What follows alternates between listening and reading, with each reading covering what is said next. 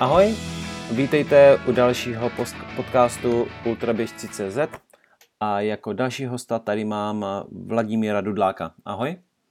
Ahoj, ahoj všetkým, zdravím všetkých, ktorí počúvajú podcast Petra. a, a Vlado, můžeš se představit pro lidi, co tě neznají? Áno, tak ja som bežec, ktorý behávam už veľa sezón. Nepovažujem sa samozrejme za nejakého extrémistu ani za nejakého špičkového bežca. Ja som začal behávať ešte v minulom tisícročí a teda som, venujem sa behu ešte od čas, keď zďaleka toľko ľudí nebehalo a nebolo to také masové a také trošku aj prekomercionalizované ako dnes. A postupne som inklinoval aj k ultrabehom, takže behy cez hory alebo behy nad 100 kilometrov je niečo, čo vnímam ako takú súčasť mojej životnej filozofie. Takže mm, ako vravím, nie som bežec v topke v nejakých výkonnostných e, svetových rebríčkoch, ale mám to veľmi rád ako súčasťou, súčasť môjho života. Mm-hmm, super. A můžeš, můžeš začít vlastně, jak, jak jsi vlastně přišel na, na běhání vlastně, jak ses dostal k ultra přesně? Hej. No, ja vnímam, že beh je pre človeka taký prirodzený a nie šport, proste taká aktivita, lebo tí ľudia už behali od e, čias mamutov za potravou a väčšinou dokázali tie zvieratá uhnať svojou vytrvalosťou. Čiže človek má tú vytrvalosť v sebe geneticky danú a ja som vždy trošku behával ešte, keď som, ja neviem, bol na vysokej škole, ale vždy to boli také 3 až 5 kilometrové trasy, e, nič také výkonnostné. A my sme boli v 99 v Himalájach s jednou partiou v Sikime pod Kanchenčongou a ja som tam vtedy, predtým som trénoval, tak som si dával nejaké 3-4 kolečka kilometrové a zlepšoval som sa na tej 4-kilometrovej trati. A keď som prišiel z tých Himalájí, tak som si znovu zabehol tú svoju trať a bez toho, že by som trénoval priebežne, som sa zlepšil asi o nejaké 2-3 minúty na tej trati. A mňa to tak prekvapilo, že tie Himaláje mi tak pomohli kondične a boli sme tam vo vysokých výškach, tak som sa chválil jednému takému chlapíkovi, v 99. to bolo, a on bol o 15 rokov starší, doteraz behávame spolu a on mi povedal, vieš čo, keď beháš 3-4 km, to, to je tak málo, že poď so mnou do lesa. A dal si so mnou prvý raz, ja som nikdy nebehal také dlhšie trate, dal si so mnou nejakú 14 kilometrovú trať, tak bol mal som z toho svalovicu, ale to bol taký môj začiatok týchto normálnych behov, že človek ide a beží hodinu, dve a potom, keď človek trénuje, môže bežať x hodín a robí mu to dobre. Takže to boli moje začiatky behu, skôr to bolo také niečo turistické a potom som trošku behal a potom mi to tak zachutilo, že vlastne od toho roku 99 rátam svoju takú prvú bežeckú sezónu, v ktorej som nabehal asi tisíc kilometrov v rámci roka. Ale potom to bolo viac a viac. Super. A ty jsi teďka zmínil, že jsi vlastně začal v, Himalaj, eh, v Himalajích, že jsi byl. A můžeš říct proč? Tak ja som cestovateľom, človek musí mať zo pár aktivít, ktoré ho tak motivujú a posúvajú ďalej. Eh, ja som cestovateľ a dokumentarista, chodievam s kamerou. Od nejakého 98. sme prvýkrát išli niekde do Patagónie a potom sme cestovali po veľa krajinách Južnej Ameriky, Ázie Aktuálne 6 rokov chodím na Madagaskar a tiež tam točím nejaké filmy, takže e, ja som skôr bol turista, potom cestovateľ a e, cez tú turistiku som sa dostal k behu alebo cez nejaké takú lásku k horám, hlavne slovenským, lebo v prvom rade cestujem po Slovensku a e, mne veľmi tie hory ma lákali turisticky a keď som začal behávať, tak som si povedal, že môžem tie hory začať robiť alebo teda prechádzať aj behom a som zistil, že vlastne je to nádherná aktivita a umožní človeku spraviť x dní turistických v priebehu jedného behu. Takže ako tie Himalaje nemali súvisť s behom, len vtedy som nejako pochopil, že človeku dali kondíciu a 2-3 týždne vo výškach okolo 4-5 tisíc metrov. Turistické to bolo, nebolo to nič e, horolezecké ale keď som sa vrátil, zrazu tú moju krátku trať som zabehol ďaleko lepšie a od toho som sa potom odpichol a potom ma prilákal môj spolu bežec, alebo vtedy to bol aj môj kolega, ma prilákal k behu, proste be, bežať 15 20 behať v horách, behať v, les, v lesných terénoch a, a odtedy sa tomu venujem. Mm-hmm. Dobře. Uh, Pamatuješ si, co bylo tvoje vlastně první, první ultra, který si běžel? Uh, ultra, ja môžem začať skôr maratónom. Uh-huh. Paradoxne, jak hovorím, že od 99. Uh, som začal behávať, alebo sa začínam považovať za bežca. Svoj prvý maratón som bežal 7 rokov predtým, v 92. Ale to bol taký, taký crazy maratón, ktorý som behával tie trojky až 5 kilometre a e, čakal som syna vtedy a povedal som si, že musím spraviť e, syna. Čakal som dieťa, chcel som syna, tak som si povedal, že niečo spravím a vtedy v 92. bol veľmi populárny maratón, ktorý sa behal cez dve krajiny. Bratislava, Heimburg, Bratislava na pomedzi rakúsko-slovenských e, na pomedzi Dunaja sa to bol Dunajský maratón a bežalo sa z Bratislavy do Heimburgu a späť. Rovný maratón to bol. No a ja som sa vtedy postavil na trať maratónu ako ako nebežec. Proste ja som mal odbehaný, ja neviem, 5-10 kilometrov ako na skúšku, ale to vôbec neboli tréningy, to bolo také živelné. No a trval mi ten maratón 4 hodiny 40 minút. Som ho dobehol, len vtedy paradoxne ehm, cieľ zatvárali 4.30, takže bol som nekvalifikovaný, vtedy naozaj tí maratónci behávali, nebolo to dnes o tých masových maratónoch, kde aj 6 hodín môže človek bežať, No ale ja som dobehol relatívne tesne po tom limite toho cieľu. 4,40 nakoniec nie je až taký zlý čas pre netrenovaného človeka. A ešte som si užil tie benefity, ale až 7 rokov neskôr, v tom 99. sa považujem za niekoho, kto začal sa venovať seriózne behu, že som behal, ja neviem, 3 krát, 4 krát do týždňa, behal som aj dlhšie trasy, takže to bol taký môj štart. A e, ten prvý ultráž, na ktorý si sa pýtal, my, je veľa takých pretekov, alebo teda vtedy okolo roku 2099-2000 boli také, že u nás také turistické stovky. Bola Trnavská stovka, z Bratislavy cez hory sa bežalo do Brezovej. To nemalo 100 km, myslím, že len 92 alebo 3 km trasa to bola, ale tam sme sa postavili s kamarátmi s tým, že to skúsime zabehnúť, tak sme to zabehli. Tam sa mi podarilo myslím, že v roku 2000, ja som to opakoval aj v roku 2001 a tam som mal nejaký čas, nejakých 13 hodín 27 minút aj s mojim dobrým spolubežcom, aj organizátorom ultrabehov Slavom Gleskom, tak sme bežali tú Trnavskú stovku spolu, aj sme myslím, že spolu dobehli do cieľa ako prvý. Ale nebol to bežecký ultráž, bol to turistický, vtedy naozaj ešte tie ultra bežecké neexistovali, aspoň nie na Slovensku a v okolí ale tým, že boli bežci a chceli si tí bežci vyskúšať cez hory dlhšie trate, tak e, veľa sa už stávalo, že v rámci tej turistickej stovky e, bolo zo pár ľudí, ktorí to bežalo. Takže môj prvý ultraž bol Trnavská stovka z Bratislavy do Brezovej. Uh-huh. Uh, jak, si, jak si vlastne na to trénoval? Uh, ja som dosť, ja som nemal nikdy trénera, ja som začal behať tak s tým môjim parťákom, ktorý samozrejme behával už 20 rokov, takže on bol taký skúsený bežec.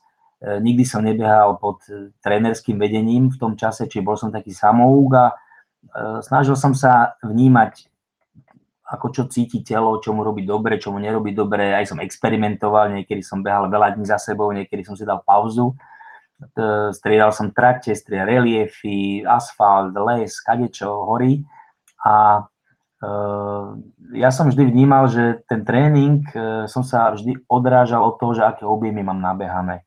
Som vnímal, že keď človek chce ísť maratón, tak keď má objemy, ja neviem, okolo 200 km, že to je také nahranie, že ten maratón samozrejme môže odbehnúť aj niekto, kto beží len 100 km do mesiaca, ale ten, kto by chcel behať maratón, mal by naozaj tie objemy mať nabehané mesačné. A ja podľa toho, keď som mal veľké objemy, ja neviem, 300 a 300 plus kilometrov mesačne som mal nabehaných, niekedy som behával tých 3600-3700 kilometrov do roka, tak e, vtedy som sa cítil a vtedy som si povedal, že ten ultrabeh, tým pádom človek je na to pripravený. Ale čo je dôležité na ultrabehu, jednak sú to možno objemy, ale druhá vec je, telo musí byť zvyknuté byť v záťaži. A ja som veľakrát ešte aj predtým, ak som behal, v nejakom 94. 5. sme chodievali do Alp, niekde na Mont Blanc, snažili sme sa Matterhorn, Monterosa, rôzne kopce.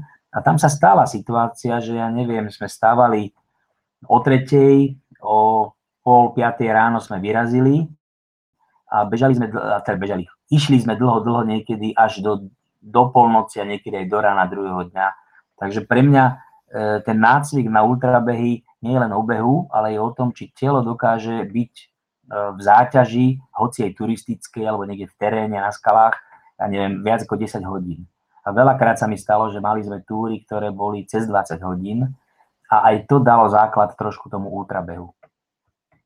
Takže ten tréning je od tréningu tela, či, či telo vydrží záťaž. Lebo ultrabeh je naozaj o desiatka hodín, hlavne keď má nad 100 kilometrov. A e, pokiaľ človek není zvyknutý to telo trápiť v úvodzovkách viac ako 10 hodín aj pred tým ultrabehom, tak je to také, mal by postupne na ten ultrabeh prichádzať. Mal by behať najprv polmaratón, potom maratón, potom samozrejme pre seba kopec behov takých, aby si sám otestoval na nejakej svojej známej trati, čo to telo spraví, keď beží 5 hodín, 8 hodín, 10 hodín. A potom človek zistí, že už si trúfa na tú trať, lebo tak už vie, čo to s ním spravilo, keď si to vyskúšal sám. Takže to k tréningu. Objemy a, a záťaž tela v teréne dlho hodin za sebou.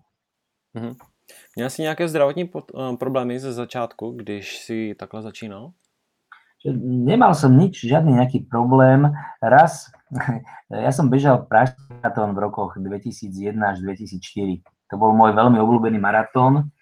Tam som dokonca zabehol, v 2002 som mal osobák na maratóne 3.09, som bol veľmi rád, lebo tak som sa tam posunul v tom maratóne Eh, ja neviem, o pol hodinu. Keď som došiel do Prahy na prvý maratón, tak som mal o pol hodinu lepší čas, jak bol môj osobák predtým. A asi najlepšie výkony som zabehol práve v Prahe, ale bolo to aj preto, lebo vtedy človek, mal som pocit, že som také najlepšie výkonnosti, ja som mal vtedy 38 rokov a to je asi taká výborná okolo tej 40 má človek veľmi dobrú výkonnosť práve na dlhšie behy, maratóny a ultrabehy. A e, vtedy ja som mal pocit, že môžem všetko že proste ako bežím a vtedy som začal svoje osobáky na mojich domácich tratiach zlepšovať, mal som osobné rekordy a cítil som sa ako kráľ, a, ale veľmi som sa snažil ísť na hranu a keď som bežal po asfalte, tak som proste kvaltoval, čo to dalo a začali ma boleť klby. Cítil som, že klby a kolena, proste zrazu mi to začalo odchádzať, tá záťaž bola enormná, je zbytočné ísť na doraz a zbytočné, akože to je to, že vrcholovým športom k trvalej invalidite, čiže človek, keď ide za hranu nejakú, ktorá je zdravá telu, tak e, sa vystavuje riziku, že nejaká súčiastka, či je to koleno, či je to klb, či je to, ja neviem, čokoľvek, môže mu začať hovoriť, že hop, tak tuto už mi škodíš a dám ti to najavo. A ja som potom, po tom maratóne najlepšom, po tých mojich osobných rekordoch na tratiach, čo som si robil, tak sám pre seba len, tak som asi na 3 mesiace musel vysadiť beh, som jedol aj nejaké lieky na spevnenie alebo na namazanie klbov. A potom som začal behať skôr po lese. A už som nikdy sa nesnažil ísť za tú bolesť na tej trati, samozrejme krátkej. Iné je, keď človek je unavený a pomaličky ide ultrabeh a iné je, keď na trati, ktorá má 2 km, sa snaží proste vyplúť dušu. A to považujem za nebezpečné, takže e, ja som potom prešiel skôr na to, že mám takú klapku, že toto je tempo, ktoré mi robí dobre a je nebezpečné a tým tempom viem ísť nekonečne dlho. Ale nesnažím sa proste za každú cenu, ja neviem, vyhrať alebo ja neviem čo spraviť, lebo to sa väčšinou potom prejaví na tom organizme. Takže ja som nemal zdravotné problémy okrem tohoto jedného, a to bolo to, že vlastne som sa trošku opotreboval v tých rýchlych e, koncovkách tréningov a zbytočne som išiel za bolesť. Mm-hmm. Tam je vlastně ty, když už máš, když běháš a trénuješ, nebo si běnoval, trénoval takhle, tak vlastně tam ono víc poznáš, že vlastně když cítíš, že to tělo jakože bolí, ale není to taková ta bolest, která by tě mohla postavit mimo běhání na nějaký ten měsíc nebo dva a potom je vlastně ta další bolest, ta další jiná hranice, kde vlastně poznáš, že že vlastně tohle není dobře a vlastně nějaká ta, nějaké to zranění se asi projeví. No, ja som nikdy ani nemal pocit, že som nejaký vyhrávač, alebo že by som mal stať na bedni a všetkých predbehnúť Takže ja som mal vždy ambíciu nejak si zabiehať voči sebe. Ako ja si myslím, že to je, každý bežec by mal vnímať, že viem, aký mám výkon na tréningoch, bežím nejaký maratón alebo nejakú trať a keď druhý rok idem na tú trať, tak bežím proti sebe, to znamená chcem, alebo teda so sebou, chcem byť lepší, ako som bol minule.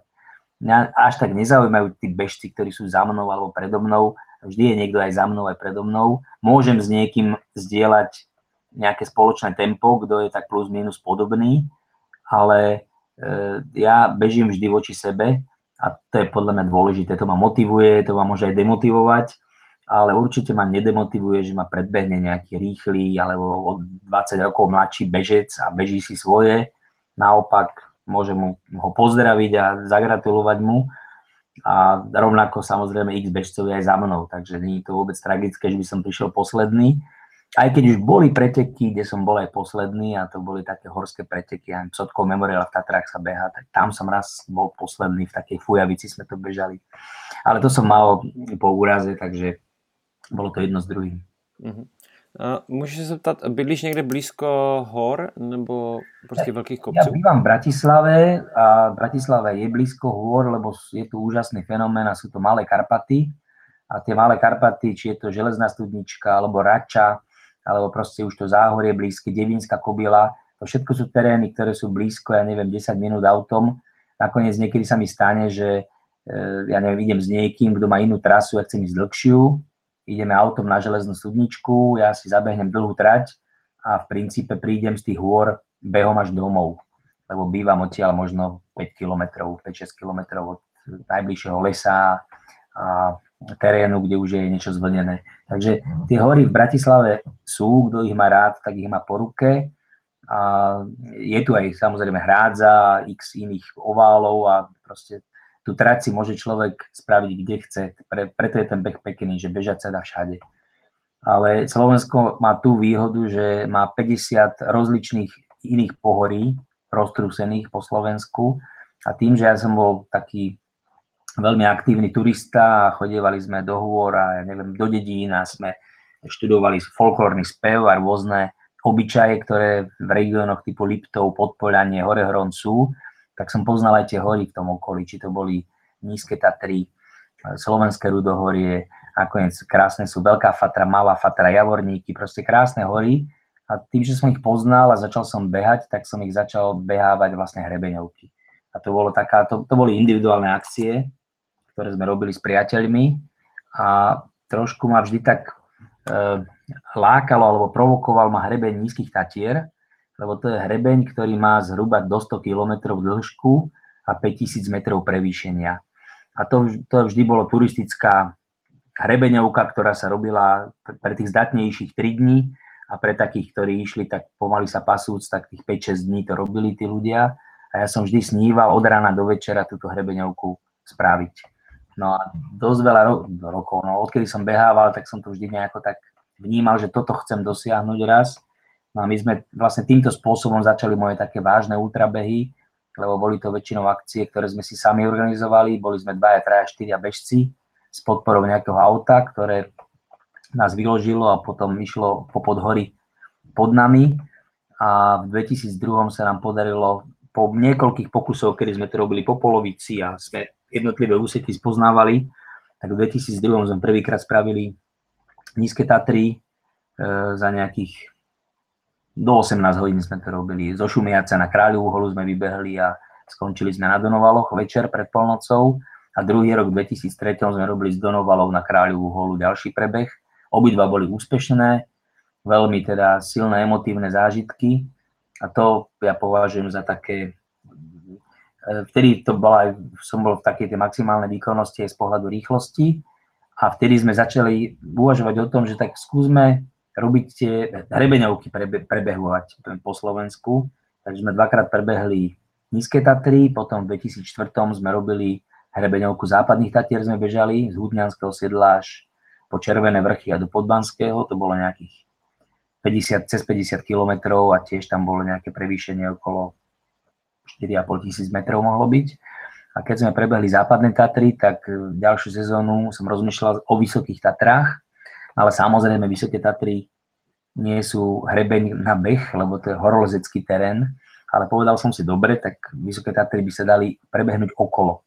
Čiže spraviť taký beh, ktorý by vo vnútri kruhu mal všetky štíty dvojtisícové Tatier, čiže v princípe sme bežali okolo Tatier po e, turistických chodníkoch, občas sme bežali aj po neznačkových, lebo nie všetko bolo turisticky značené medzi Polskom a Slovenskom, ale obehli sme tie Tatry dokola, aj nejaké tri dvojtisícovky, v rámci toho sme si vyšli.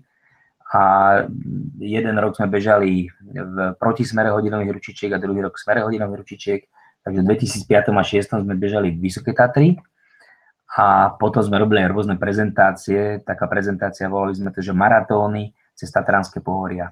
Konkrétne tie Vysoké Tatry mali parameter nejakých 82 km, čiže zhruba dva maratóny to boli v horskom prostredí po horských chodníkoch, takých skalnatých, tatranských, s prevýšením okolo 4000 metrov to bolo. Hmm, to znie super. Takže to boli také veci, keď som si uvedomil, že ten beh má úžasné možnosti a nehovorím teda o tom, že teraz už pomaly človek nevie kam skôr, lebo cez jeden víkend sú štyri preteky a každý ho volá, že pod tam. A ja naopak, ja sa skôr tým oficiálnym pretekom a súťažiam aj kadečomu skôr bránim, že radšej si, má pre mňa väčší zmysel si niečo spraviť sám pre seba, ako niekde v nejakom chumli tam, tam sa naháňať. Ale má to zase výhody tie, že keď je už nejaký pretek a nejaký ultrabeh, tak sú tam zabezpečené aj nejaké stanice, aj nejaká podpora a človek sa trošku skonfrontuje, kde asi je výkonnostne voči tomu polu štartovému. Ale pre mňa z pohľadu behov, ultrabehov, jasný prím hrajú také tie naše prebehnutia, či to boli Malé Karpaty, Veľkú Fatru sme bežali nespočetne veľa krát a tak po Slovensku som robil také, že som prebehol z Ružomberka do Kremnice. Čo to je z Ružomberka do Kremnice? No tak to je Veľká Fatra a Kremnické hory prebehnúť. A to bolo nejakých 70 kilometrov, dali sme to za 10 hodín a veľmi príjemné to bolo. A to sú také behy, ktoré nie sú tak extrémne, lebo mám niekedy pocit, ako keby e, tí ľudia išli po špirále a teraz dosiahnu 100 km, chcú 150, alebo 100 mil, dosiahnu 100 mil, chcú 200 km, ako keby to nemalo konca kraja. A práve aj tuto ja cítim u seba takú, že viem, čo je fajn a viem, čo už je také na hrane. E, konkrétne, môžem to porovnať, veľmi mám obľúbenú ultrabeh na Slovensku, sa to volá Lazová stovka, teraz bude nejaký 9. ročník, e, z Vrbového do Vrbového sa to beží, to je na západnom Slovensku, beží sa po Mijavských kopaniciach. Tá trať má zhruba parameter 110 km a 3500 metrov prevýšenia, alebo 3400 a beží cez krásne, nádherné lokality slovenské, ako Vrbové rodisko Beňovského, eh, Košariská rodisko Štefánika, Bradlo, kde je mohyla Štefániková, potom to beží, dokonca do Čiech to ide, cez Filipovské údolie, potom to vybehne hore na Javorinu, tam je Holubio chata, potom sa beží cez eh, Čachtický hrad, Bátorička. Takže človek prebehne, ide cez Lubinu, kde zase je rodný dom otca Ľudovita Štúra, Samuela Štúra, Takže sú to, je to veľmi pekná trať, aj taká národopisná, informatívna. A ja ju teraz idem bežať 23. apríla 6. krát, túto trať. A mám pocit na tejto trati aj tým, že ju poznám, že to vnímam ako také domáce prostredie, že táto trať mi robí dobre a tých 110 kilometrov uh, nie je pre mňa niečo, čo by ma tak úplne exhaustovalo, úplne vyčerpalo a položilo na lopatky. A bol som dvakrát, som bežal Štefánik Trail, teraz minulý rok sme to bežali aj s Lenkou Ištvaňovou, ktorú veľmi týmto pozdravujem, lebo bolo to veľmi príjemné, sme sa našli nejako na 10. kilometri a tých zvyšných 134 sme dobehli bok po boku a bolo to také veľmi intenzívne, ten zážitok. Ale mám pocit, keď porovnávam Štefánik Trail s tou Lazovou stovkou, že presne tam je ten skok, ktorý už robí ten beh veľmi náročný. Už je to také, že ja neviem, robím lazovku, napriek tomu, že medzi týmito behmi je možno 34 km rozdiel, čo nie je také extrémne z pohľadu ultrabehov, e, lazovku robím 16,5 hodiny, 17 hodín a e, Štefánika sme robili skoro 28. A to je, to je presne to, že to je o 10 hodín dlhšie, napriek tomu, že tých 34 km sa nezdá až tak extrémne viac, ale tam sa to láme, tam človek už príde do takej nejakej letargie, že idem nekonečno, ale už neviem ísť tak rýchlo. Takže e, tam sa u mňa láme taká hrana, kedy mám pocit, že toto je pohodová, pohodový ultrač, pohodová stovka a toto už je niečo, čo môžem si vyskúšať, ale už mi to nerobí takú radosť, už do toho dávam, už idem do takých rezerv, ktoré nemusím do nich ísť. Mhm. No vlastně, když se najdeš v takovéhle rezervě, eh, nebo že, že vlastně jdeš do té rezervy, co děláš pro to vlastně, přemýšlíš o tom, jako že třeba toho necháš, ten závodu, anebo prostě si říkáš dobře a prostě najdeš nějakou motivaci a jaká motivace to je, eh, že vlastně doběhneš ten závod? Je toto je dôležité, tá motivácia alebo tá hlava, ktorá hovorí, ja vždy vnímam pri veľmi dlhých behoch, ako je Štefánik Trail, nikdy nepozerám na cieľ, pozerám len do najbližšej občerstvovne. To znamená, ja vždy bežím ten jeden úsek, ktorý končí nejakou občerstvovnou, nejakou kontrolou. Konkrétne Štefánik Trail mal 7, v princípe mal 7 polmaratónov horských, ktoré bolo treba za sebou ísť. A ja som vždy vnímal, že idem spraviť cieľ toho jedného. A lebo pozerať na 140 km trati na cieľ od prvého kilometra to človeka absolútne položí je to demotivujúce a samozrejme človek musí každý ten úsek si mať motiváciu a spraviť ho a, a potom na tom úseku, ktorý spraví, vníma, že ho to namotivovalo, že na to má aj na druhý. Keď spravil prvý, tak musí spraviť aj druhý. A keď spravil dva, tak už spraví aj tretí. A takto sa ide.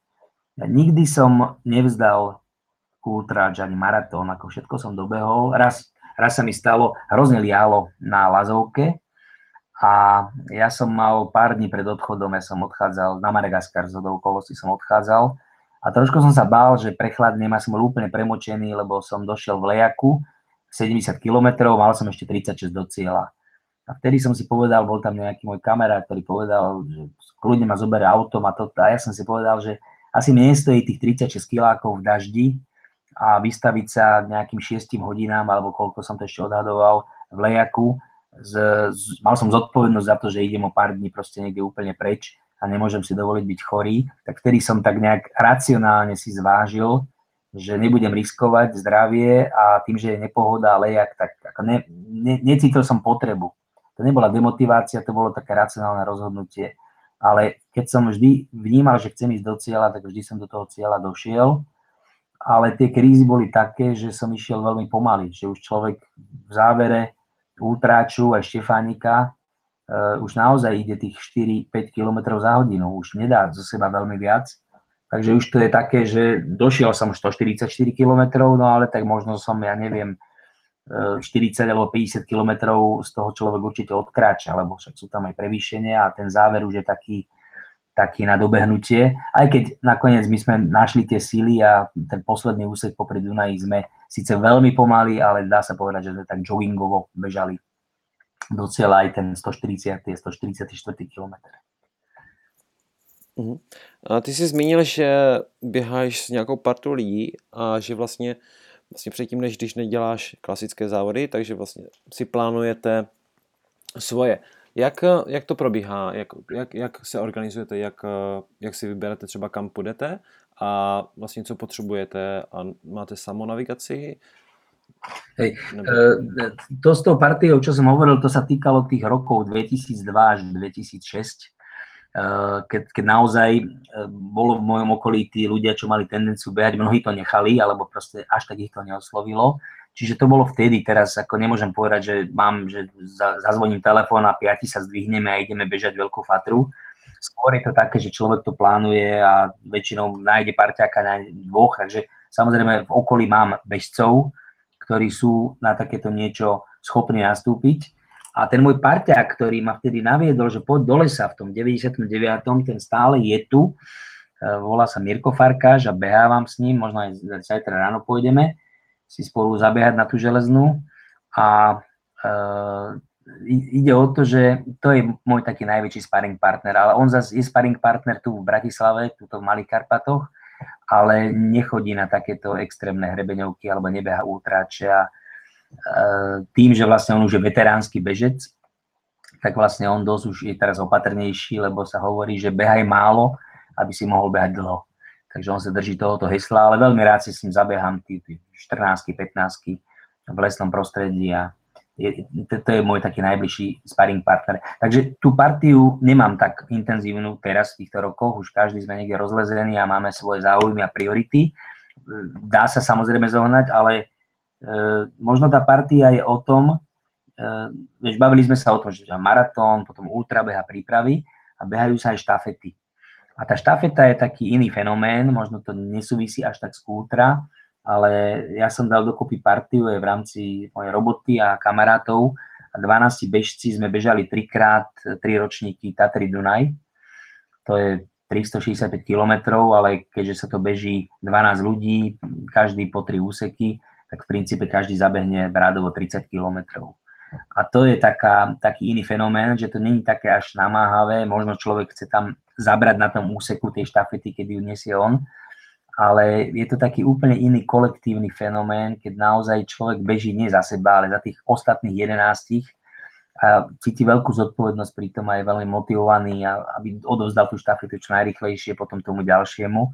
Takže to robí takú úžasnú partiu tých ľudí, ktorí vlastne behajú a prebehnú. My sme paradoxne, e, ja neviem, Štefánika, som bežal 28 hodín, a e, Tatry Dunaj sú 200 km dlhšie traťou, ale zabehli sme to za 26 hodín ako štafetou. Takže tam človek si uvedomí, že ako to je, keď bežím 10 kilákov naplno, ale keď idem obrovskú trať sám.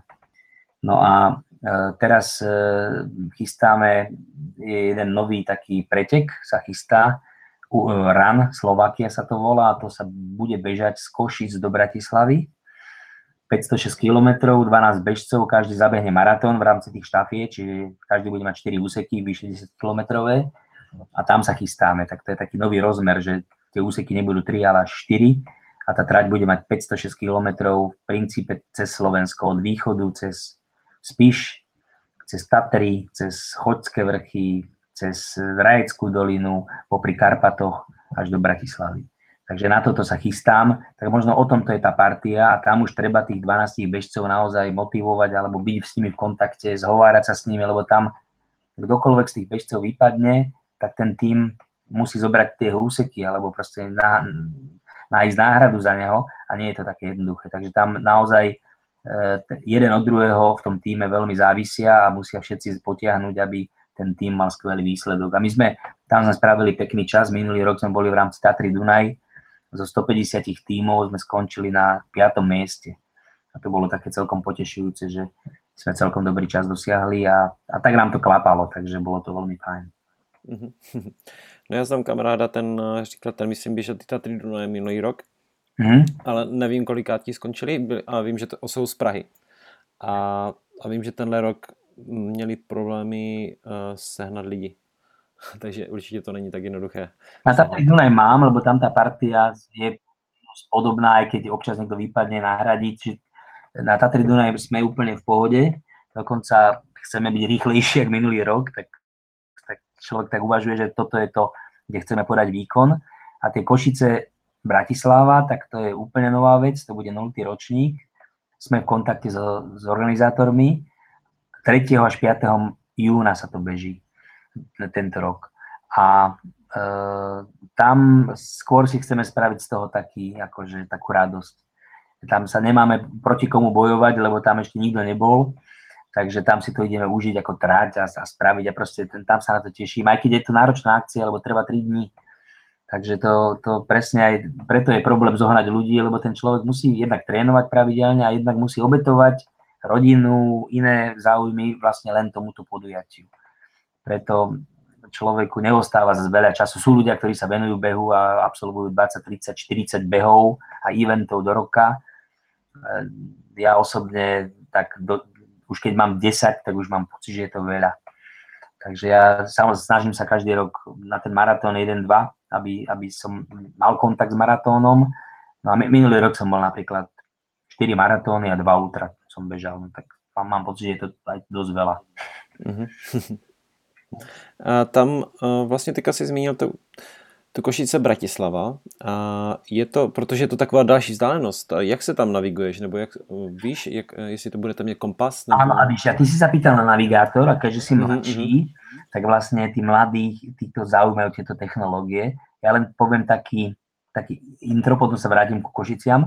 Uh, ja som bežec, ktorý behám bez telefónu, bez sluchadiel, bez navigátorov. Mám stopky, hodinky stopky, aby som zhruba vedel, že koľko bežím a si sledujem aj nejakú rýchlosť, ale, ale ani tepy nemerám, nič také. A samozrejme sú ľudia, ktorí to celé monitorujú a cez Google, cez GPS a neviem, cez všetko, robia si štatistiky.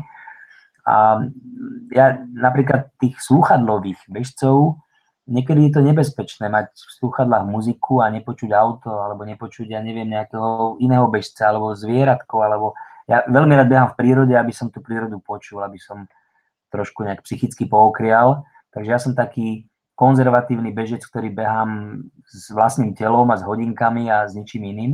Samozrejme, keď idem na dlhé trate, tak ten telefon pri sebe mám, ale väčšinou v tichom režime. Keby som ho potreboval ja použiť, tak ho použijem.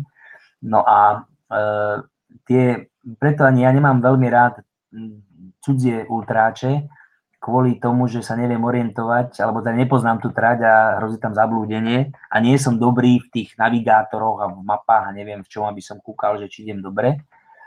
A e, tá navigácia, však ak si bežal Tatry Dunaj, neviem, e, tak tam tá navigácia je veľmi dôležitá, tam sú aj tie GPS súradnice, a tým, že my poznáme už tú trať, sme ju bežali 3 roky, aj keď sú vždy nejaké úpravy, tak v princípe si veríme. Väčšinou aj tí istí bežci bežia tie svoje tráte úseky, takže tam to vedia.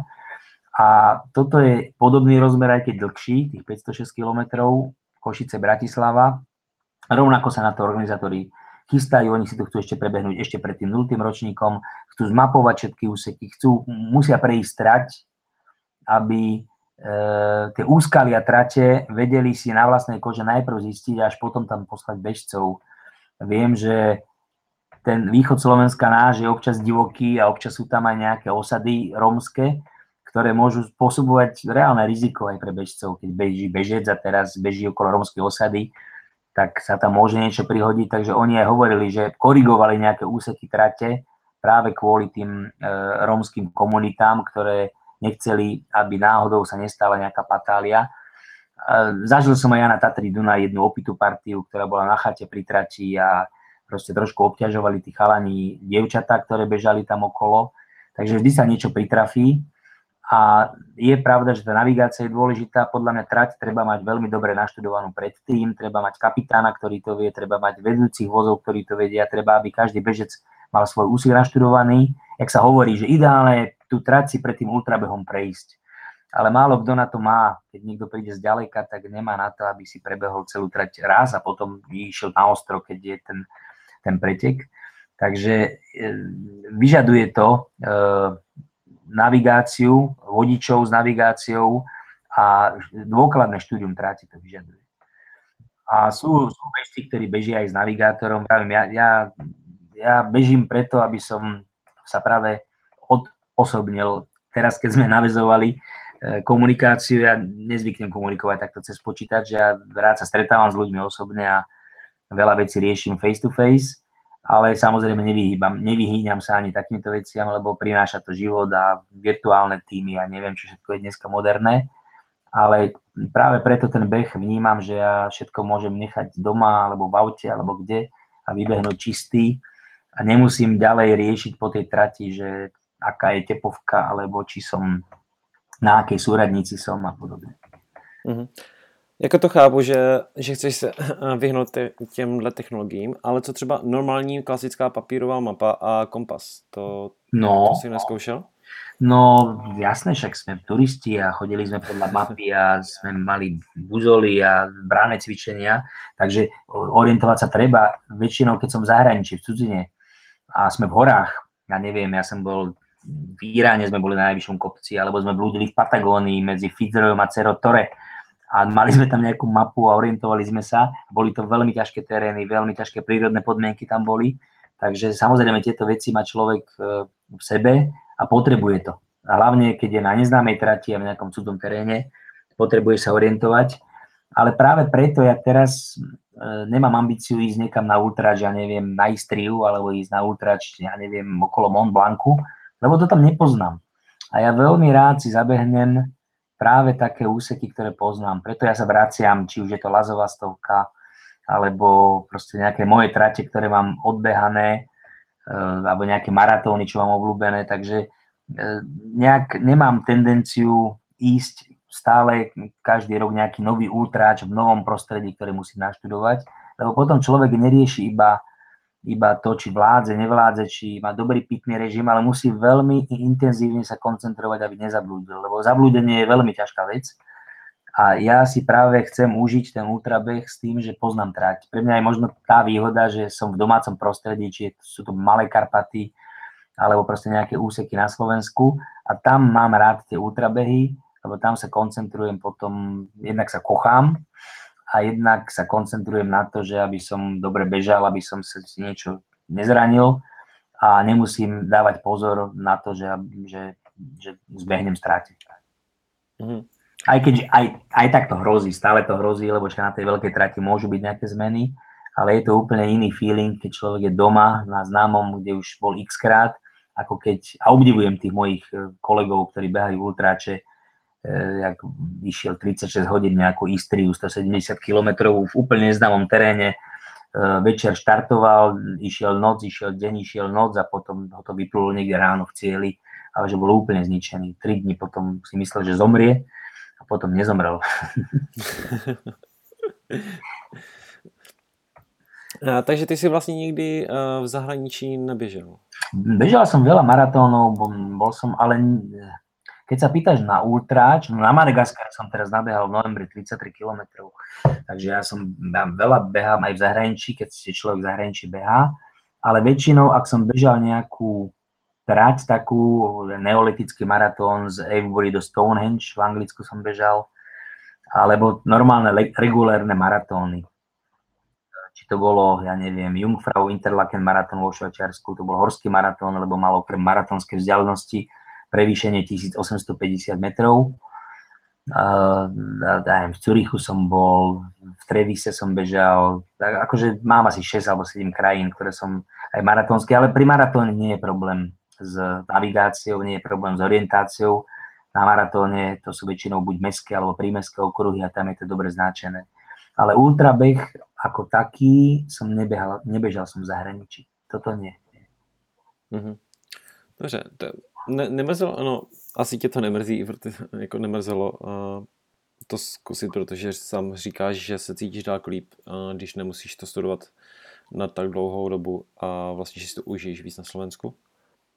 Uh, tak ja veľa cestujem, ale venujem uh, tie cesty nie možno tým, že idem niekde behať ultráč, ale skôr niekde, že si idem vycestovať a kochať sa niečím a natočiť nejaký film.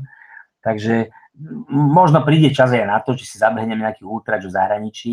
Asi najskôr to môžu byť Čechy, ale nemám tu tendenciu, že by som vyhľadával ultrabehy. Možno niekedy som váhal nad tým maratónom, uh, ultramaratón Mont Blanc, lebo to bolo také, taký in, taký cool. Ale mám pocit, že je to tiež trošku prekomercionalizovaná akcia, kde sa že hlásia 10 tisíce ľudí, zoberú tam, ja neviem, 2000 alebo 2500 a ja skôr uh, mám radšej také komornejšie akcie. Čiže akcia, kde je obrovské, napríklad aj tie veľké maratóny typu New York, Paríž, Londýn a podobne. Na Londýn som sa raz hlásil, tam ma nezobrali, ale nemám potrebu sa postaviť na štart s 30 tisíc ľuďmi. Je to aj v dnešnej dobe je proste skrumáž, je tam kopec logistických čakaní a kadejakých eh, problémov tá Lázová stovka napríklad, čo chodí vám, tak tá mala okolo 100-150 bežcov, teraz je tam limit do 300, možno sa ani nenaplní, ale tak na 100 km trati sa to roztratí, takže to, to je taká príjemný beh, taký komorný, témer rodinný beh. Podobne aj Štefánik, teraz ešte minulý rok bol relatívne taký, že tam bolo radovo 100 bežcov. Takže ja osobne nemám rád masovky, a ja keď si dám ultrač na Slovensku na do, dobrej trati, na ktorú sa celý rok teším, tak potom už nepotrebujem ísť niekde do neznáma sa úplne vyšťaviť na nejakých 100 kilometroch. Takže ja, ja skôr ostanem verný tým Tatrám, tej Fatre a Malým Karpatom. A z pohledu toho vlastně, že ty už běháš, dá se říct, 20 let? No, 18. sezónu. Dobře. A vidíš hodně změn, co se týče, jak lidi běhají, jak se dívají na běh? No, ja hodnotím veľmi pozitívne, že ľudia behajú, lebo podľa mňa to je dôležité v dnešnej dobe, aby si človek našiel takú pravidelnú aktivitu, ktorá ho trošku drží, to kardio, aby si trénoval. A ja mám pocit, ja, že aj mne ten beh vlastne prináša takú vitalitu a, a cítim sa fajn, nemám žiadny problém zdravotný a pritom akože už som tiež pomaličký veterán, ale eh, čiže ja hodnotím veľmi pozitívne, že tých ľudí stretávam, či je to na Železnej, v Karpatoch, kdekade, po večeroch behajú, ráno behajú, proste to je perfektné. A na druhej strane ten beh je turbovaný kadejakými tými komerčnými vplyvmi typu bežecká výstroj a hodinky a budíky a tepovky a neviem čo špeciálne. Naozaj, keď ja som začínal behávať v tom 99. tak sme behali v jednoduchých veciach, nejaké funkčné trička vôbec neboli a čelenky, napríklad čelenky boli. Teraz tie čelenky ako keby sa, možno šatky sú a neviem čo. Takže a všetko je podľa mňa 10 eh, krát drahšie, ako to bolo vola kedy. Takže je to vecou toho, že z behu sa stáva tiež fenomén, ktorý má určitý marketingový rozmer a trošku mám pocit, že tí ľudia veľmi idú ako ovce, áno, idem na taký pretek a idem a tam musím mať toto a akože tí, tí ľudia samozrejme berú si do toho behu tie aj nie vždy pozitívne návyky. Veľmi veľa bežcov, ako som spomínal, v tom lese stretávam so sluchadlami. Teraz človek, keď ide s bežcom a teraz sa mu blíži, tak ho pozdraví, chce niečo prehovoriť pár slov, možno niekto není komunikatívny, niekto je. Občas sa mi stane, že narazím na nejakého bežca neznámeho človeka a pokecáme si veľmi fajn. Ale mnoho bežcov má slúchadla, vôbec nekomunikuje, proste zahladený do seba, počúva muziku, beží a nezaujíma ho okolie. A podľa mňa na, ten beh by mal byť nie o tom, že človek sa ide vykecať, ale že vníma to okolie. Vníma tú prírodu, v ktorej je. Takže je to tak, že každý beháme svojím spôsobom. Ja samozrejme to nemám právo vyčítať tým druhým ľuďom, ale ja vnímam beh ako trošku takú, že idem sa vyrelaxovať, idem nechať všetky tie mobily niekde inde a naozaj e, tá príroda a ten vzduch a tie zvuky tej prírody, keď bežím okolo potoka alebo e, načúvam nejaké zvuky z lesa, ako to je niečo, čo by mi žiadny Walkman alebo neviem, aký prístroj nedal takúto hodnotu. Mm-hmm. Vidíš, e, že to ultra, tá ultra scéna sa také hodne zmenila tým no, prístupem? Áno, scéna, možno, že, lebo ultra scéna vôbec nebola pred tými 18 rokmi, alebo ja som ho nevnímal, ona možno niekde bola v Amerike, možno bola. Ale teraz je toľko ultrabehov a sú nové a nové a ľudia robia, teraz ten Slavoglesk, taký ten môj spolubežec, čo organizuje aj lazovú stovku, tak on robí nejakú československú tisícovku a nejaké 100 milovky robí a z jednej akcie do druhej ide a stále niečo je a stále niečo rieši. Ale to je on jeden, ale takýchto ten Martin Urbaník, čo robí Štefánika, tak tiež on samozrejme to robí absolútne naplno a dáva do toho všetko a, a je to veľmi zaujímavá akcia. E, na Slovensku, aj taká unikátna, ale tých ľudí je veľa a každý sa snaží niečo aj organizovať. Ja poznám kopec ľudí, ktorí organizujú vlastné stovky, či je to Bánovská stovka, alebo je to nejaká ponitrianská, alebo proste tých stoviek, kedy už človek nie je schopný absolvovať všetky, alebo je to naozaj niekto, kto je king a teda nerobí nič iné, len beha zo stovky na stovku, ako ultráče. Takže áno, aj tá scéna napríklad keď som bežal nejaký druhý alebo tretí ročník z osobnej lazovky, to bolo pred nejakými možno 5-6 rokmi, tak som bol v prvej 20 A teraz som sa ledva dostal do prvej 60 Takže naozaj je, že, a pritom ja som sa príliš nespomalil. To znamená, sú bežci, ktorí uh, začínajú behať aj rýchlo tieto ultrabehy. Proste sú veľmi uh, enduro, proste makajú a toto je niečo, čo tí ľudia začali trénovať. Keď sú mladí, okolo 20-30 rokov, tak samozrejme majú na to, aj keď ja vnímam, že ten ultrabeh by mal byť pre takých už vyzretých dospelých ľudí, to je jedno, či, či ženy alebo mužov, ale podľa mňa už tieto ultrabehy by mali byť tak po 30 To už vtedy človek je taký vyvinutý, sadnutý, už má za sebou tie vývojové etapy a pubertu a neviem čo.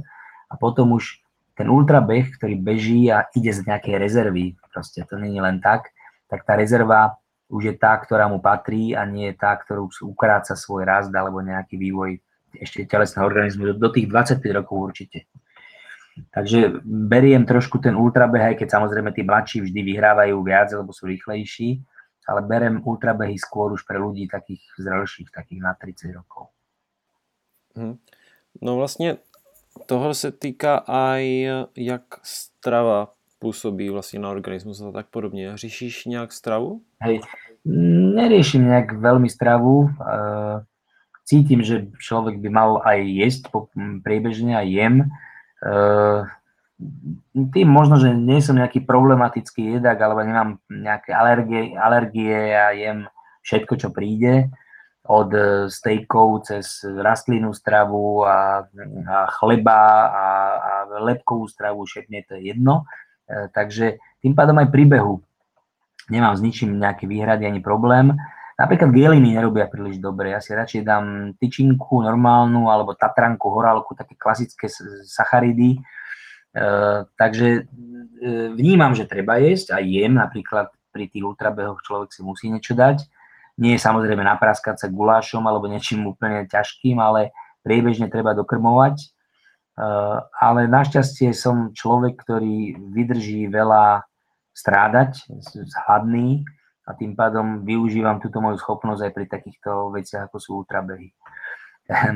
Môžem povedať jednu príhodu so Slavom Gleskom, keď sme bežali Vysoké Tatry okolo, to bolo tých 82 km cez Slovensko, cez Polsko, proste Tatry obehnúť dokola, tak eh, niekde mi zaostal, tak som ho čakal na nejakej čistinke, lebo som ho nechcel stratiť, to bolo v Poľsku, to bol ten neznámy terén a Slavo vybehol a v jednej ruke mal e, Tatranku a v druhej mal klobásu. Dával do Tatranky a potom do klobásy a takto zajedal, ale čo sa ti stalo? On, že dostal som absťák naraz, e, ako aj, aj absťák na, na tuky, aj na sacharidy, tak, tak to jedol. Dokonca on bol človek, čo si bol schopný na Trnavskej stovke, to bola tá prvá, kde sme sa aj zoznámili my dvaja, po Malých Karpatoch, keď sme išli, tak on si dokonca na nejakom 40. kilometri predtým tam bol a zakopal si tam niekde e, oškvarky. sklenenej a on tam prišiel, vykopal, a on to nemal nejak hlboko, tak, aby to niekto nezobral, tak si to tam vykopal a vedel, kde to odrabkal, si to tam otvoril a začal tie oškvarky jesť na 40. kilometri ale to bolo presne, že tá doza bola relatívne veľká, no on si dal tri hryzy a už potom nevládal, no tak potom sme to nechali, ale to bolo tak pre mňa také, akože tak on, on je veľmi chudý, takže on naozaj, keď ešte má výkonnosť, tak on potrebuje tie tuky doplňať, lebo ich nemá veľmi v rezerve. Takže on si občas dáva oškvárky, klobásy a takéto veci, aby doplňal tuky. No, dá se říct, že, že bylo rozhodně připraven. Hej, no ale ja, ja si myslím, že ja mám rád cestoviny, napríklad keď idem tak priebežne, lebo sú tako ľahko straviteľné, hneď tá energia sa dá využiť. E, rád jem aj nejaké tyčinky, ktoré tam sú, aj, aj nejaké tie energetické, energetické tyčinky. A ja aj na ultrabehu, ja občas si dám aj malé pivo. Proste keď človek už má toho dosť a ide 70-80 kilometrov, e, viem, že keď sme končili čachtice a bola zima už, už sme išli do tmy, a potrebu, ešte mali sme 18 km, bolo taký horský terén na Lazovke, taký posledný a tam on, že zima nám bola, on, že no mám čaj s rumom, ja hovorím, výborné čaj s rumom, a dokonca, že môžem aj trošku rumu, že môžeš. A to nás tak postavilo na nohy, ako to nebolo o alkohole, ani to nebolo ani pol deci rumu, ale možno nejaký malý frťan rumu v jednom pohári a človeku to dalo takú, takú chuť do toho, že spravím ten kopec a prídem do cieľa. Takže občas na týchto ultračoch ako nejaké malé pivo e, vôbec ako sa nebránim tomu, skôr mám pocit, že niekedy v tom pive je nejaká zložka, ktorá není v minerálke alebo není v kofole človeku to chutí ale väčšinou človek čaká až do cieľa na to pivo. No a aj to je jeden z motivátorov, jak si hovoril, že človek si tak zamyslí sa a vidí to pivo pred sebou v cieli, tak vtedy treba do toho cieľa naozaj prísť. Uh, ty vzhledem k tomu, že jsi takový cestovatel, což stojíš hodně a natáčíš nějaké videa, dá se říct, natáčíš filmy? No, točím film. Ja som točil v tom, jak som tam v tom Sikime, e, sa zlepšil bežecky vtedy, v tom 99. Tak vtedy som robil také cestovateľské filmy, že som prešiel 3 týždne v nejakej krajine, natočil som 3-4 hodiny a spravil som polhodinový dokument. Takže som robil takéto dokumenty a teraz sa od roku 2010 orientujem na Madagaskar a natočil som niekoľko filmov s tematikou Morica Beňovského ako historickej osobnosti našich dejín, nakoniec aj vašich. A, a teraz napríklad, teraz ja som bol v Strižni, preto sa, sme sa nemohli hneď stretnúť a, a striham teraz film Madagaskar Veľká láska. Taký cestovateľský film o Madagaskare. Tým, že som veľa precestoval a veľa tém ostalo nespracovaných, tak teraz si robím taký akože si užívam trošku tému Madagaskaru a robím taký do pol hodinky taký cestovateľský dokument. Já jsem se aj ptal, protože by mě zajímalo, jaké třeba knížky čteš, protože předpokládám, že nečteš knížky stylu Born to Run. Ale ba, hej. Uh, mám rád takéto knižky, keď som mal 40, tak mi dali uh, Running over 40 Eh, a to sú knižky, ktoré sú motivačné, sú veľmi milé a rád si prečítam niečo odtiaľ. A človek tam, akože, podľa mňa to sú knižky pre bežcov, lebo nemá zmysel, že ja nie som bežec, tak si prečítam Bortu rána a začnem behať. Ja, pre mňa sú to skôr knižky, že už viem niečo o tom behu z vlastných skúseností a tam si to potvrdím. Teraz som dostal od, od môjho syna Olivera na Vianoce knižku Ultra a dál od nejakého amerického autora tak, tak som si to veľmi, a on mi to teda dával, že, že neviem, či to už ako nebude pre teba, že už to vieš. A mňa to úprimne na to potešilo, tá knižka, lebo človek si tam môže potom potvrdiť, alebo proste povedať si, čo robí dobre, čo nerobí dobre a trošku si prečítať aj nejakú teóriu o tom, lebo je pravda, že všetky tieto veci od maratónu vyššie, človek ide niekam, hrá sa s tým telom a nejak ho manažuje a nemusí to byť vždy dobrým smerom a niekedy sa aj, aj príde na to, že aha, tak toto nebola dobrá cesta, lebo som sa vyradil. Takže občas si treba niečo prečítať a ja som skôr tú moju teóriu bežeckú vnímal v konfrontácii s inými spolubežcami, tak sme si povedali, tak ako to robíš ty, ako to robím ja, mne robí toto dobre. A človek si z toho vybral niečo, takže ja som skôr vnímal také, ako že e, sa bavíme medzi sebou a tie skúsenosti si odovzdávame tak tak neformálne. Ale mám rád bežecké knižky, áno, určite, hej. Aj keď na to čítanie, na ten kľud, keď si človek sadne a zoberie si knihu do ruky, neostáva veľa času, ale ako rád čítam a určite aj bežecká literatúra alebo takéto aj motivačné knižky týchto skvelých bežcov e, patria e, do portfólia knížiek, ktoré mám rád. A máš něco, co, co děláš, co si myslíš, že děláš, a ostatní nedělají bě, vlastně během tvého běhání nebo tréninku? Mm, no, neviem. Mm, možno, že ani nie. Ja, ja skôr mám, čo mám ja, možno čo iní nemajú, je také, že ja si poviem, že idem behať. A idem behať. A mnohí si povedia, že idú behať, ale prší a neidú. A ja tiež sa mi stane, že bojujem s časom a poviem si, dobre, no tak večer na to nemám, tak stávam ráno a idem si ráno zabehať. Čiže ja sa snažím, teraz napríklad je december, som, ja som v novembri bol na Madagaskare, tam som moc nenabehal, ale trošku, ale december som mal 300 km, január som mal 300 km a chcem ešte teraz je február, ešte tuto chcem dotiahnuť 300 km, nemám 900 e, za 3 mesiace a to je taká dobrá príprava na to, že v tom apríli sa chystám na maratón, chystám sa na ten ultrač, na lazovú stovku a chcem tie objemy proste mať, aby boli. Takže možno to, čo mám, je tá vôľa toho, že človek vždy, keď ide behať, alebo sa chystá behať, tak má v sebe 10 dôvodov, prečo by to nemal urobiť. Ja neviem, zle som sa vyspal, žalúdok ma bolí, mám nejaký otlak ešte z minulajška, alebo ja neviem, čo sa stane, zlé počasie je, nestíham to, zápcha, a ja neviem, čokoľvek je, teraz napríklad nasnežilo, Ježiš Maria, nemám čelovku dobrú, že tma a, proste x vecí, ktoré, ja som bol teraz na Madagaskare, tam neviem, čo som sa do nohy, tak ma trošku bola noha, ja som, ja som beža, behával aj s tým, ale som naozaj mohol si povedať, že v každom kilometri mám dôvod, prečo by som mohol skrátiť tréning alebo vôbec skončiť tréning. A ja práve, to je možno taký tréning aj na ultrabehy, že ja nemôžem zdať tréning alebo povedať, nejdem na ten tréning, lebo v princípe sa mi nechce, ale viem si to odôvodniť racionálne. Nie, ja na ten tréning idem, lebo som si povedal, že idem a keby som ja vzdával tréningy, tak už automaticky vzdám aj ten ultrač potom. Lebo všetky tie dôvody sa nakopia na ultrabehu e, exponenciálne. A možno tým, že sa snažím tie tréningy poctivo robiť, ja nehovorím, že bežím rýchlo, ale idem na ten tréning a a nakoniec mi to pomôže, lebo sa z toho tréningu vrátim lepší. Vrátim sa trošku taký, že dal som to. Mám dobre sebavedomie, lebo som dokázal tú vôľu a, a dal som ten tréning, som taký, že som vybehaný, tak som kľudnejší, som taký, ako dobre sa dýcha. A toto sú všetko body, ktoré ja vnímam, že zbieram aj do tých pretekov. Takže možno, že keď sa tak porovnávam s tými bežcami, ja nebehám ináč, možno som pomalší ako mladší a podobne, ale mám z toho hroznú radosť, z toho behu Vnímam to ako životnú filozofiu, ako súčasť môjho života. Nie je to nič také, že teraz neviem, čo robím. Toto je súčasť môjho života beh a budem behať, dokedy budem len trošku vládať. A e, potom tieto veci, keď to mám rád a nevzdávam to, tak potom sa mi zúročujú aj v takých ultrabehoch, ako je Lázová stovka, alebo Štefánik trail, alebo bežím okolo Tatier a, a proste ideme. No, veľa, veľa dôvodov, veľakrát to bolo vzdáme to, vzdáme, že už sa nedá a nakoniec, nakoniec, raz sa mi stalo, že to vzdali kamaráti, ale ja, ja som vždy dobehol.